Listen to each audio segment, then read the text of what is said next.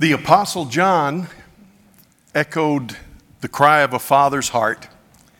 He said, I have no greater joy than to hear that my children walk in truth. And with that scripture in mind, I want to say thank you for the way you are serving. Thank you for the way you are seeking God. Thank you for the way you are staying together in spirit when we're not able to do it um, in the physical realm.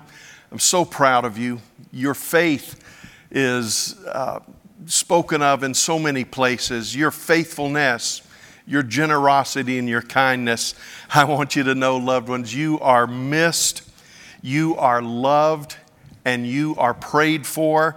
And hopefully, hopefully, it won't be too much longer before we'll be able to get back together. But until then, Keep on serving, keep on seeking, keep on opening your heart to the presence of the Holy Spirit. And let's come together now for our message. The title is This Time I Will Praise the Lord. And as our custom is, wherever you are, let's pray the Lord's Prayer together, welcoming Him as we begin our service um, through the Word today. Our Father, who art in heaven, Hallowed be thy name. Thy kingdom come. Thy will be done in earth as it is in heaven.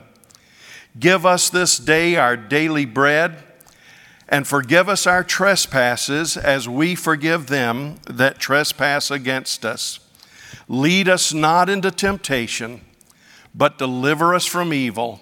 For thine is the kingdom, the power, and the glory forever and ever. Amen. We're going to look at a passage today out of the book of Deuteronomy.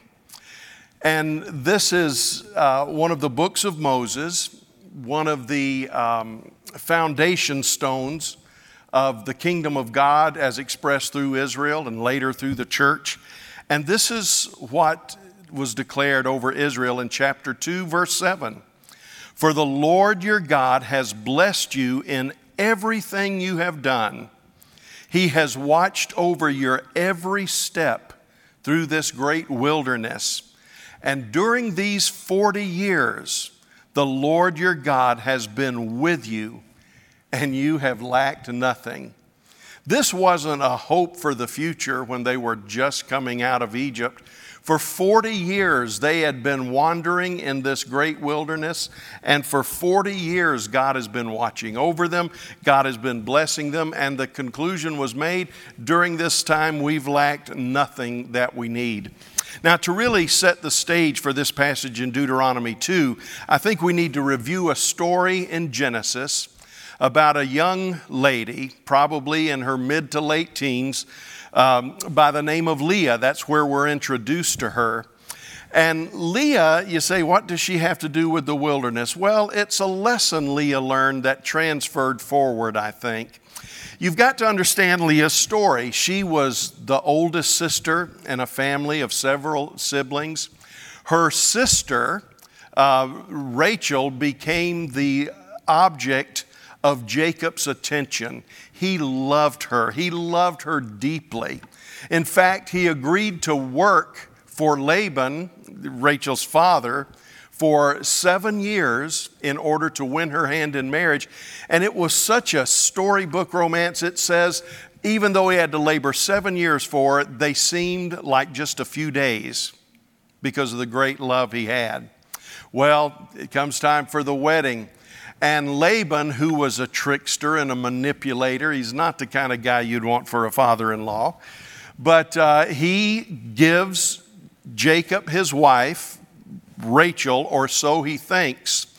And after the celebration of the wedding, Jacob goes into the tent. They consummate the marriage. He wakes up in the morning, and lo and behold, he doesn't have Rachel, he has Leah, the older sister. Now you say, how could he go through his honeymoon without knowing he had the wrong girl? I don't know. Maybe the lighting was bad. Maybe Jacob was drunk. I don't know. I just don't know. But he woke up and realized he had been given a wife, but it was the wrong one. Now, he's going to get the love of his life uh, so that he has two wives, it would cost him another seven years of labor. But I don't want to talk about Jacob and Rachel today. I want to talk about Leah because you've got to understand what this young girl would go through for the next several years, feeling like a consolation prize. How would it work in your marriage if you knew your husband loved another woman?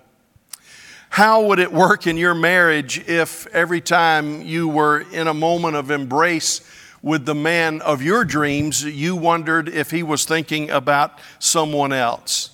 It appeared that her sister was the pretty one, more so than Leah.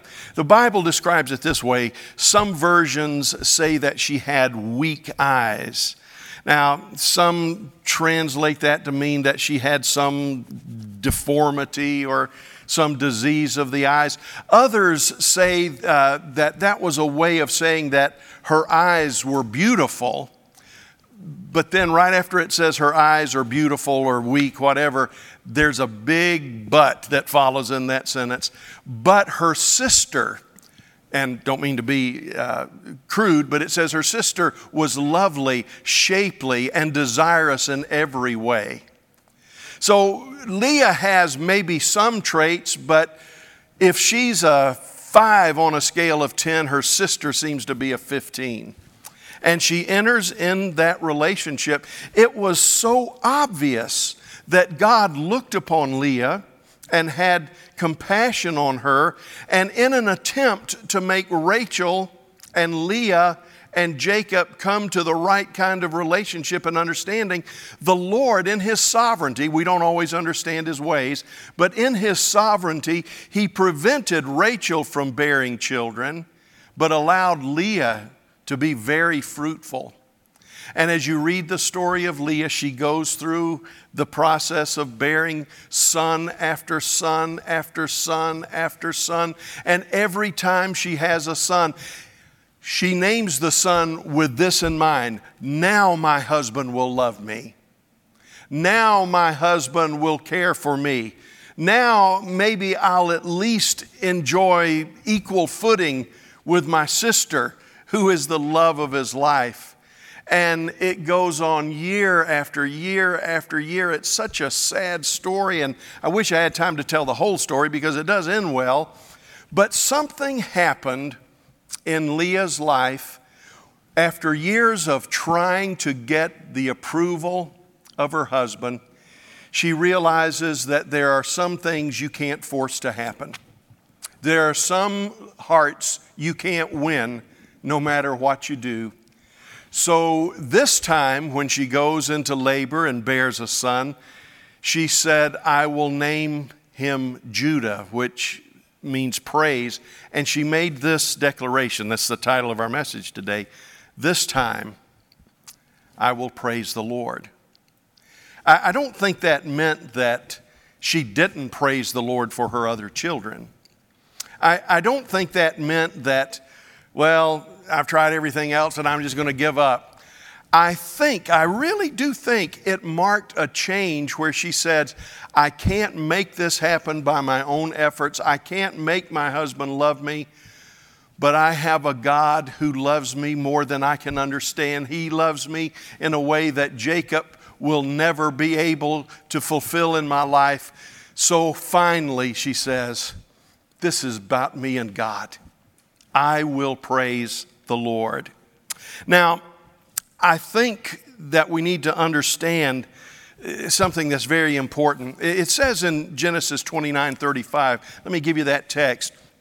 She conceived again, and when she gave birth to a son, she said, This time I will praise the Lord. So she named him Judah, which means praise, and then she stopped having children. Now, let's fast forward. The kingdom of Israel begins as a small family. It grows, and by the time they go into Egypt during the famine, they're about 70 or 75, still a small family, but they will become a great nation. And God, during the time that we know as Passover, leads them in deliverance out of that land Now, they were in Egypt for about 400 years. They were afflicted by Pharaoh and his administration. And in the book of Exodus, it makes a beautiful statement. It says, The more they afflicted them, the more Egypt afflicted them, the more they multiplied and grew. Now, they are a, a, a, a group of, depending on how you do the math, I think at least two and a half to three million people, and probably more.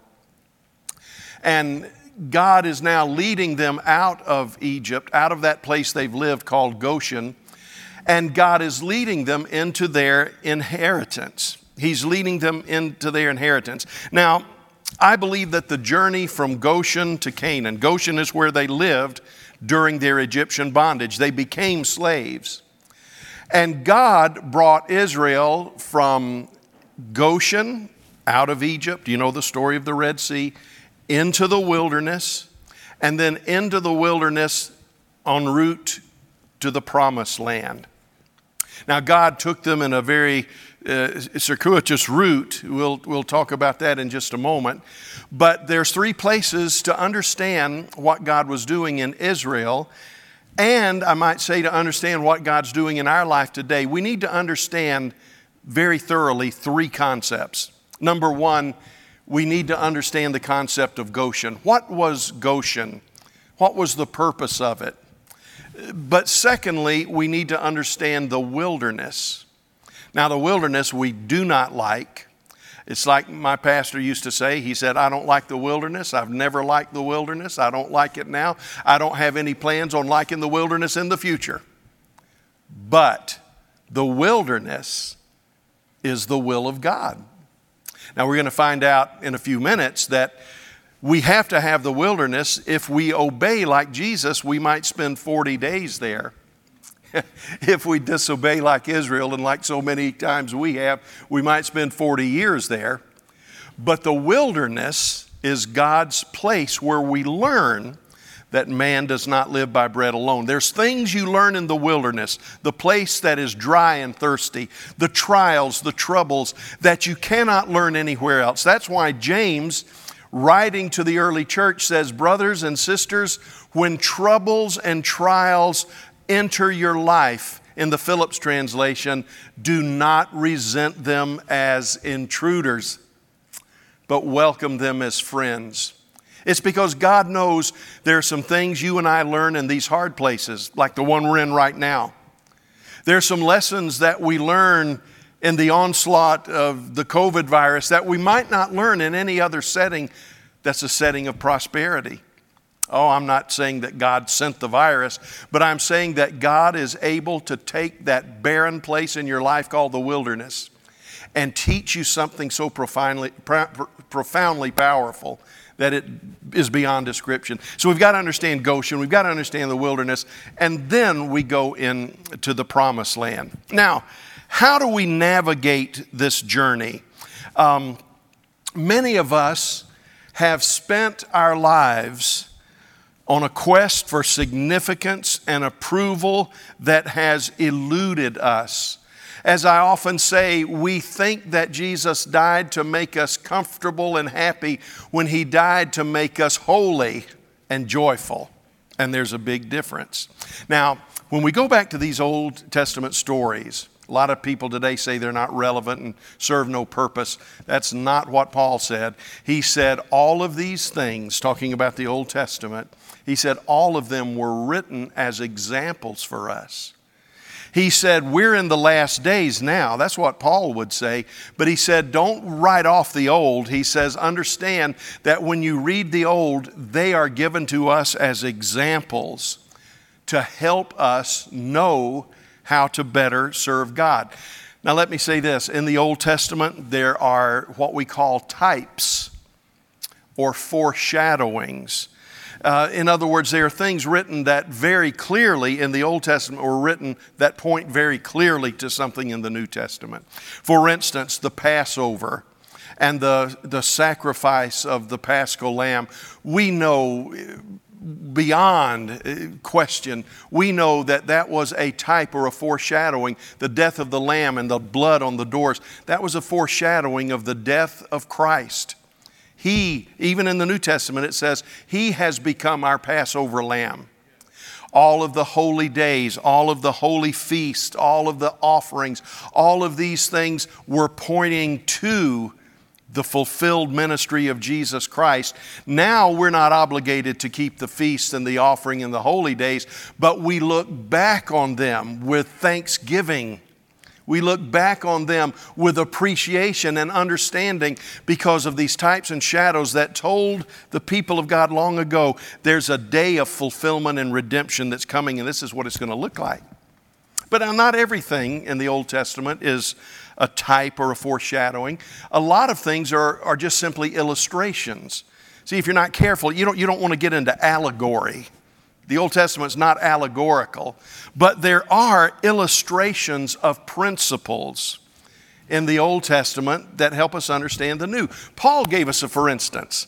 To the Corinthians, he quoted a passage in Deuteronomy. He was talking about we ought to care for those that are doing the work of the ministry. He said, Take care of those that are doing the work of the ministry. And he quoted Deuteronomy where the command was, Don't muzzle the ox that's treading out the corn. And Paul says this Is God saying this about oxen only, or is he speaking something into our lives? So the care of the oxen Paul used as an illustration of how we ought to care for those who grind out the corn in the, in the spiritual sense.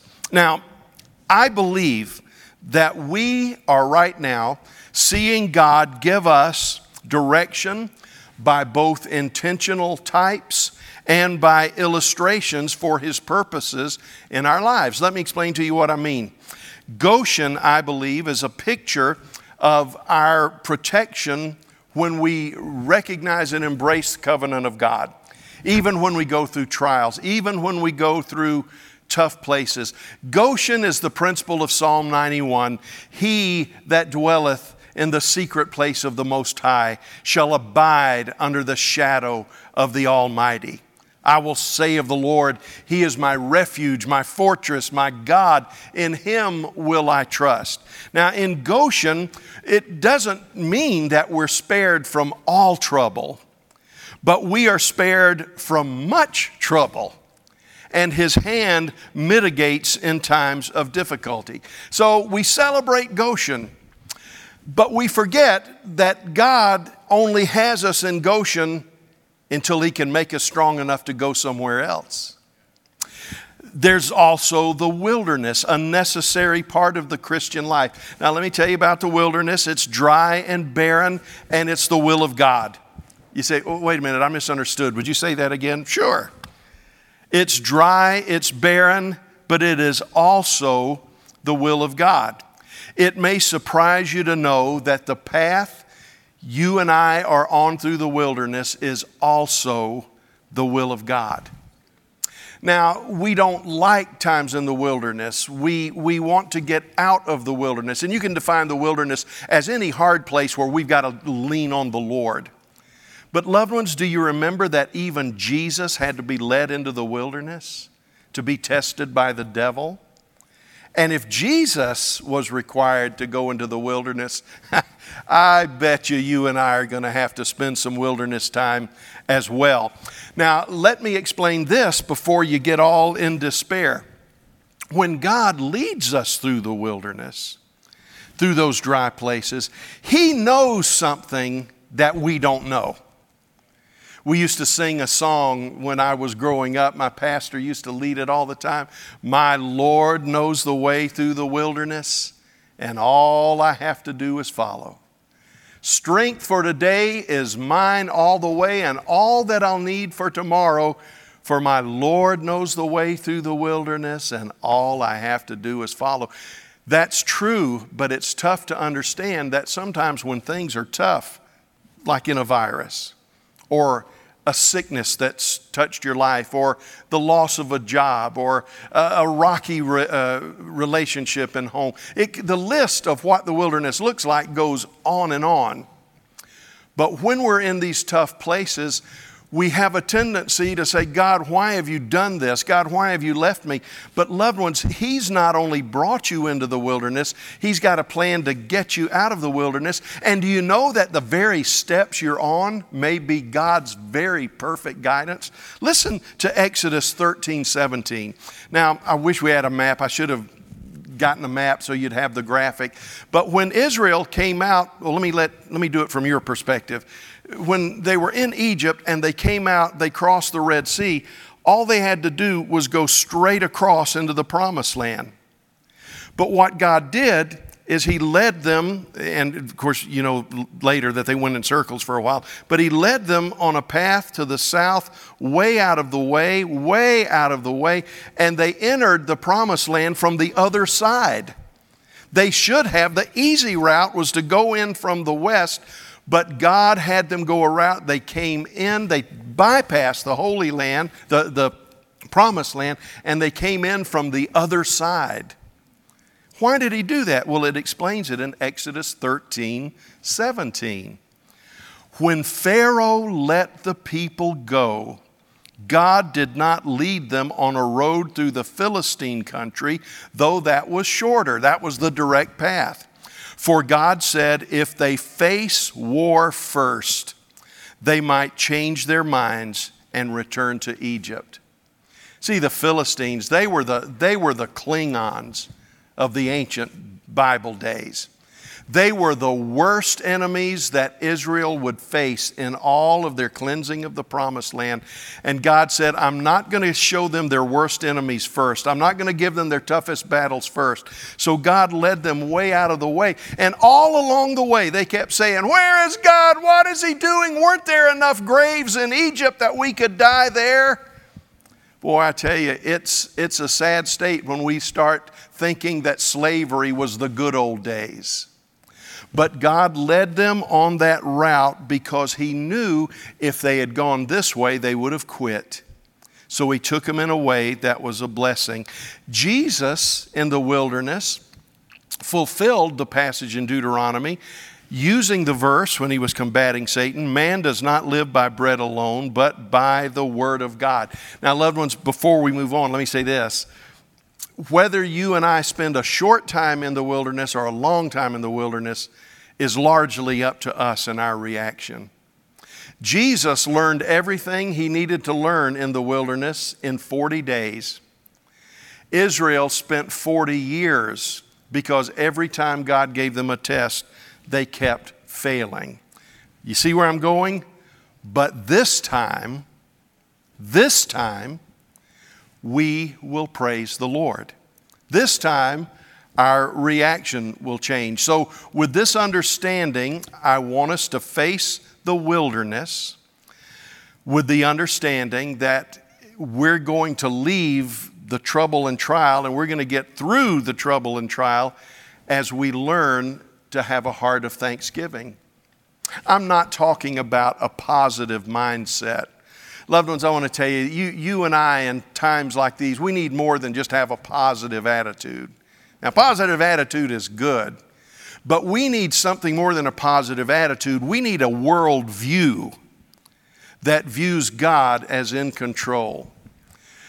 You'll have to forgive me for telling one of my favorite stories again. Maybe those of you new to our church will appreciate it. It's a story told about Ronald Reagan. It was said to be his favorite story.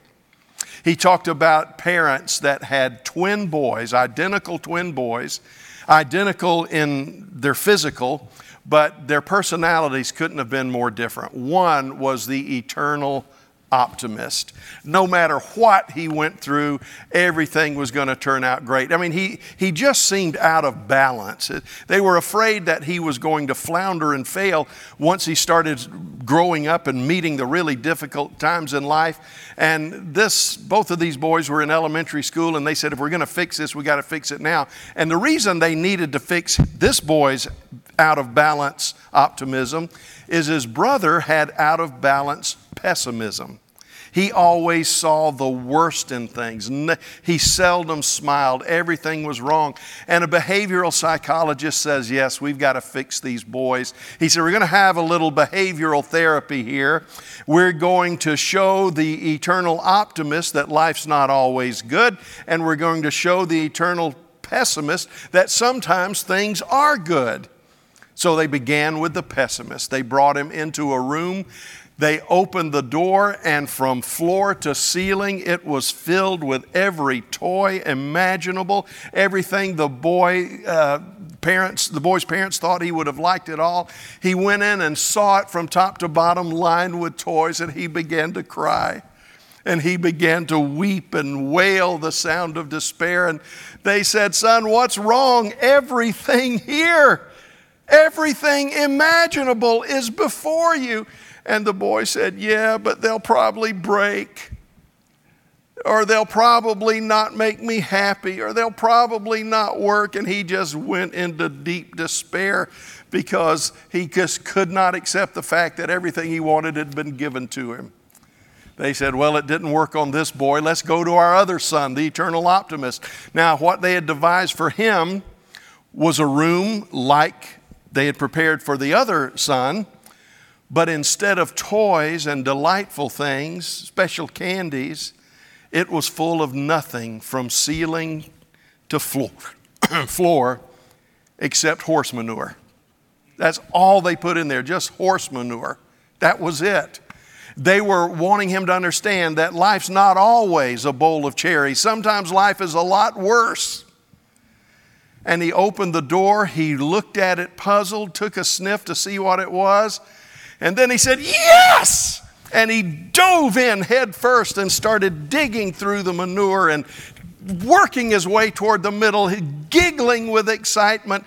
And they said, this, this boy is crazy. They said, What are you thinking? He said, With all this manure, there's a pony in here somewhere. Reagan told that story as often as he could, and so do I. I love it. It's a way of saying this this time I will praise the Lord. I'm in the wilderness. I'm going to change my worldview and I'm going to understand. You know, we talked about it a few weeks ago the providence of God. We know that all things work together for good to those that love the Lord, who are the called according to his purpose. You say, but Pastor, how can I, in my trial, in this wilderness place you talk about, what do I have to be thankful for? Well, let me set up one more thing and then I'll give you some specifics. Um, loved ones at Christian Life, I want to tell you, I've been talking about the protection of Goshen. In fact, last year I said we're coming on a time where two residences are needed in our life. There was the place of Goshen, where we live in the Lord's protection, and there was a place of Gilgal, where we rededicate and reconsecrate our lives to the Lord. But Goshen was a place of protection, but all along, God intended to move them out of there. We don't understand our Goshen. We don't understand the wilderness. And as a result, we seldom enjoy the promised land. Um, we want God to just leave us in a place of protection and security and safety. And we don't understand that God says, This is not your inheritance. Goshen, the place of me just taking care of you. Now, God will always take care of you, but the place of just surviving is not your inheritance. There's a different land, there's a different way they didn't understand. Are you ready for this? They didn't understand that what God was bringing them to in the wilderness, taking them out of Goshen, was a push toward their inheritance. Moses, when he killed the Egyptian and got in trouble, you know, when he was the, the prince of Egypt, as we call him, and he killed the Egyptian, the, everything Moses did, it seemed that the children of Israel just kept turning against him. And this is what the scripture says Moses supposed that they would understood, understand that he was helping them, but they did not understand. God does things in our lives to get us out of Goshen with the intention of making us understand that it's for our good, but we seldom understand that it's for our good. But God is pushing us toward their uh, toward our inheritance. Now, like Leah, we've been searching so long for significance and love, and like Leah, we're going to learn to face the adversity that we're experiencing right now, but this time we're going to praise God. This time we're going to be thankful for what God has done in our midst. How do they interpret a land that was so barren that Moses had to bring water out of a rock for them to drink? How do we explain being thankful for a land where there was almost no rain, so they never knew the, the ability to grow crops or live on their own? They had to depend on, on manna from heaven. And every day for 40 years they ate manna. I guess some creative ladies learned different ways to cook it. If my mom had been there, she'd have, she'd have had 30 different ways to cook manna. But this place that was barren, uh, it was described when Jesus went into the wilderness as wild beasts being there. How do we learn to give thanksgiving for it? Well, we read about it in Deuteronomy 2. And Moses points out several things. He says, number one, he says, when you, they were about to go into the land now. He says, now, as you look back on this wilderness experience, and guys, we'll look back on this one day, and we want, we want to have handled it well. He said, number one, we can thank God for his providence. now, that's kind of a continuation of what we talked about a few weeks ago. We thank God for his providence. And he put it this way For the Lord your God has blessed you in everything you have done. Oh, really? Give us water, give us food, defeat our enemies, the scorching sun, the freezing nights. God has blessed you in everything that you've done. That meant that God guided every step of their lives and pointed us toward the goal of becoming everything He's called us to be. And I, I know that when you're in the wilderness, it's hard to thank God for what you're going through. When Corrie Ten Boom and her sister Betsy were in a concentration camp, Betsy said before they ate their meager little cup of soup, which was their meal, she said, Let's offer thanks. And Corrie, in a moment of cynicism, said, He doesn't expect us to be thankful for this. But God lays down a principle for us in the wilderness, Every step that we take is providential. Every step that we take serves a purpose in your life. Speaking of Corrie Ten Boom, I love this quote that she gave after God had rescued her from the concentration camp and she had had a long life of ministry. Every moment of our past, however painful or misunderstood, is God preparing us for a perfect future that only He can fully understand. When you're going through this tough place, we thank God for His providence because the Lord, every step that we've taken, the good, the bad, and the ugly, God said, I have blessed it. I have made it be fruitful in your life. He says, when you're coming through the wilderness, be thankful for His providence, but also be thankful for His protection. He says, I have watched over your every step. You say, Oh, Pastor, I don't know. There are some days I felt like I was left alone. Well, just because you felt something, don't make it true. You and I have been watched over every step of our life. He's kept us from every attack of the wisdom uh, uh, of the enemy and his wisdom and power, and he does it by either keeping us from the attack or helping us walk through the attack. But in either case, we're more than conquerors through him. Listen to what Paul told the Philippians Philippians 1 6, and I am certain that God who began the good work within you will continue his work until it is finally finished on the day when Christ Jesus returns. He would write to his young protege Timothy, This is why I'm suffering as I am. Yet I am not ashamed because I know whom I have believed, and I am convinced that he is able to guard what I have entrusted to him against that day.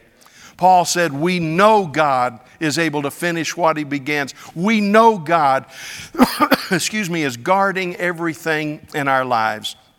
Number three, We thank Him not only for His providence and protection, but He has a great purpose. We thank Him for His purpose. God called it the great wilderness. As, as I explained earlier, that's His great purpose. Remember, don't forget this, or the wilderness becomes just a bad memory. The wilderness is the place where we learn man does not live by bread alone, that means natural provision, but by every word spoken by God, supernatural provision. You and I go through the, the, the wilderness, we go through these bad places. Thank you, my friend. Because it's there, we learn what we never learn in prosperity. I want to read another passage from Deuteronomy to prove this. Listen, be careful to obey all the commands I'm giving you today. Then you will live and multiply. You will enter and occupy the land, the land sworn to your ancestors. Remember how the Lord your God led you through the wilderness for these 40 years, humbling you and testing you to prove your character, to find out whether or not you would obey his commands. Now, he knew, but it's to reveal our lives.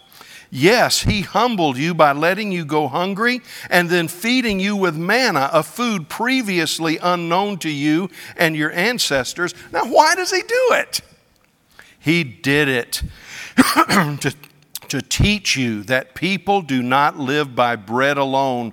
Rather, we live by every word that comes from the mouth of God. See, in this tough place, I am thankful for His providence. I'm thankful for His protection. I'm thankful that He has a purpose behind everything that I suffer and everything that I work for, uh, work through. But that's not all we give thankful for. We're thankful for his patience. Was patience. He says, These 40 years, 40 years. I, I am reminded of the book of Acts, chapter 13, where it, uh, Paul put it this way For a period of about 40 years, he put up with them in the wilderness. For 40 years, he put up with them. Ramona and I celebrated 40 years of marriage last year. And there were some sweet things said, and it was a wonderful celebration. But I'm so glad she didn't say, Well, I've put up with you for 40 years. I did see a card that I kind of liked, but I didn't buy because I was afraid it would get me in trouble, and it's not true. The card said, We've been through a lot together. And you open it up, it says, And most of it was your fault. I didn't buy that card, but that's, that would have made her feel the way it would have made me feel. I put up with you for 40 years. No, our 40 years was a celebration. God said, I put up with you for 40 years. They had brought gods into the wilderness, they had failed God. He gave them 10 tests, and they failed all 10 of the tests. And the reason they were in the wilderness for 40 years is to raise their children so their children could go into the promised land. But God said, Even though I know your frailty, He remembers our frame that we are but dust. And God says, I have patience. I have patience. I'll never stop loving you. I'll never stop caring for you. I'll never stop drawing you. You may have forgotten some vows you made to God. You may have forgotten some prayers you prayed. You may have forgotten a place and a time in your life where you were more committed to God than you are right now. But God never forgets. And He says, I will be patient. I will keep drawing you back. I will get you to the place that I want you to go. Well, He's not only providential and protective and purposeful and patient, but number five, He gives us another cause to celebrate his presence. He said, The Lord has been with you. That means there'll never be a time, there'll never be a single moment when you have to stand without Him. He's never left you on your own. And, loved ones, I want you to remember this. We say it about every two weeks around here. There's nothing you can do that will make God love you more than He already does and there's nothing you will do that will make him love you less than he already does. Now, we need to be obedient people who walk in covenant, but God's love does not change. It doesn't increase, it doesn't decrease. It's complete and perfect, it's infinite, and it's for you right now. And then we thank Him for His provision. In the wilderness, He says, you have lacked nothing. I love the way David described it in Psalm 23. Um, because the Lord is my shepherd, I shall not want. I like another translation that puts it this way Because the Lord is my shepherd, I have everything that I need. I have everything that I need. This means that God will supply all of your needs according to his riches and glory. Now, I want to be honest with you as we kind of move toward the end here. I don't, I, there needs to be, you know, truth in advertising. God has not given me everything I've wanted. And I thank Him for it. Because there's a lot of things I thought I needed, I just wanted. I have not received everything I wanted, but I have received everything I needed. Sometimes He's had to give me grace while I waited for even needs to be provided, but He always carried me. I was talking to my kids the other day, and I just think of God's provision raising those kids and everything that we went through. I, I, there were times I don't know how we were able to make ends meet. There were times I don't know how we went from point A to point B. I look back and God helped us. I don't, it's like every dollar was stretched or every situation was changed into something favorable. I don't know how we did it, but we did. So we thank God for His provision. Now, let's wrap this up. I want to pray for you. When you say, okay, God has been protecting me, that's Goshen, and now God is moving me into my inheritance, but I have to go through the wilderness Pastor, I understand that it involves some directions I don't understand because He's keeping me from battles I'm not ready for. I understand that, and I want to get through the, the wilderness, but it's hard for me to be thankful for this hard place. It's hard for me to be thankful for what I've been through. That's why we're able to rejoice and give thanks in everything. The Bible never tells us to, to rejoice for everything or give thanks for everything. There are some things you never are required to be thankful for, but you can be thankful for God's redemptive purposes. What are those redemptive purposes? His providence. God has blessed everything we've done. He's made the good, the bad, and the ugly work together, and He's made all things work together for good. That's His providence. We thank Him for His protection. He's watched over every step that we've taken. We thank God for His purposes, even though we've had to go through the dry, barren wilderness. It's his dry, barren wilderness. He created it, and He's the one that can bring water out of the rock and manna from heaven. He's the one that fights our battles for us. He is our protection, He is our purpose, and He is so patient with us. He's never failed. I've failed Him plenty of times. We all have. But though we failed him, he's never failed us, and he's been with us. We can thank him for his presence, and we can thank him for his provision. Now, where do we go from here? Let me say this, loved ones. The goal of God as we're moving through this difficult day is more than survival. You will survive, and that's what He's going to, to, to, provide, is survival. But it's more than survival. He's wanting you to begin to move into your inheritance. The greatest days of the church are ahead. I'm going to talk about that. The greatest harvest of souls that the church has ever seen is ahead. Your greatest days are ahead. You say, Well, I've heard that before and I've been through trouble before and it just settles back down to like it was before. Well, how about this time? We will praise the Lord. This time we're going to walk through the, what remains with an attitude of thanksgiving. It made a difference in Leah's life, and it can make a difference in yours. This time I will praise the Lord. Father, I want to pray for this lovely congregation that's listening with me today. In the name of Jesus Christ, the Son of the living God, in the name of Jesus, the resurrected Lord, we come before you with thanksgiving We come before you with praise and adoration. We come before you declaring in the midst of adversity and trouble that we trust you. And this time, instead of complaining, instead of walking in fear, instead of walking in bitterness and unforgiveness, this time, Leah, we, we hear you. This time, we will praise the Lord. I'm asking you, Father, to touch us in our bodies, touch us physically, bring healing and divine protection. I ask you to bless our labors and our learning. Guard our jobs. If we've lost them, bring back a better job. bless our businesses, Lord, during this economic disaster. If we're, if we're children, bless our learning. Help us to keep learning the way we need to learn, even though school has been postponed. Bless us emotionally. Let us know that the joy of the Lord is our strength. Bless us socially. Let our friendships grow stronger because of having to be separated for a while. And most of all, bless, our, bless us spiritually.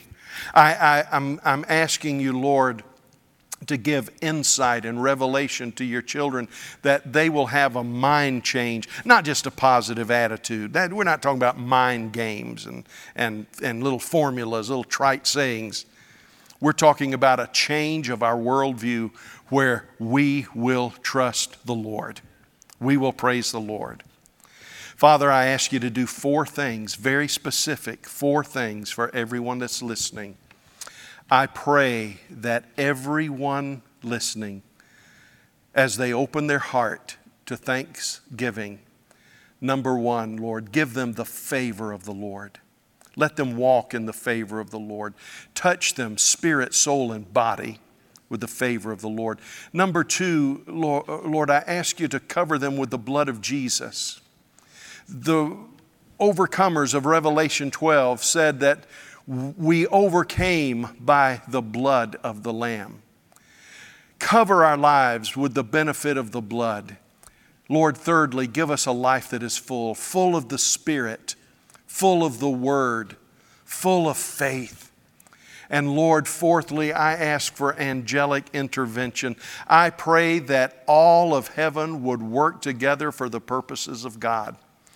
Turn us, Lord. You said, Come to me, all you that labor and are heavy laden, and I will give you rest. Take my yoke upon you, learn of me, for I am meek and lowly of heart, and you will find rest for your souls. Father, you've not pulled us away from faith, but you want us to live it under your yoke. The, the way we've been trying isn't working for some of us. So we want to put on your yoke. We know we have troubles, we know we have tribulation, but Lord, we want to go through it wearing your yoke because your yoke is easy, your burden is light. Bring us close to you by the ministry of the Holy Spirit. We thank you in Jesus' name. Thank you so much for listening, loved ones. I pray for the ministry of the Holy Spirit to follow you all through the day. God bless you. We'll see you before too long. I love you.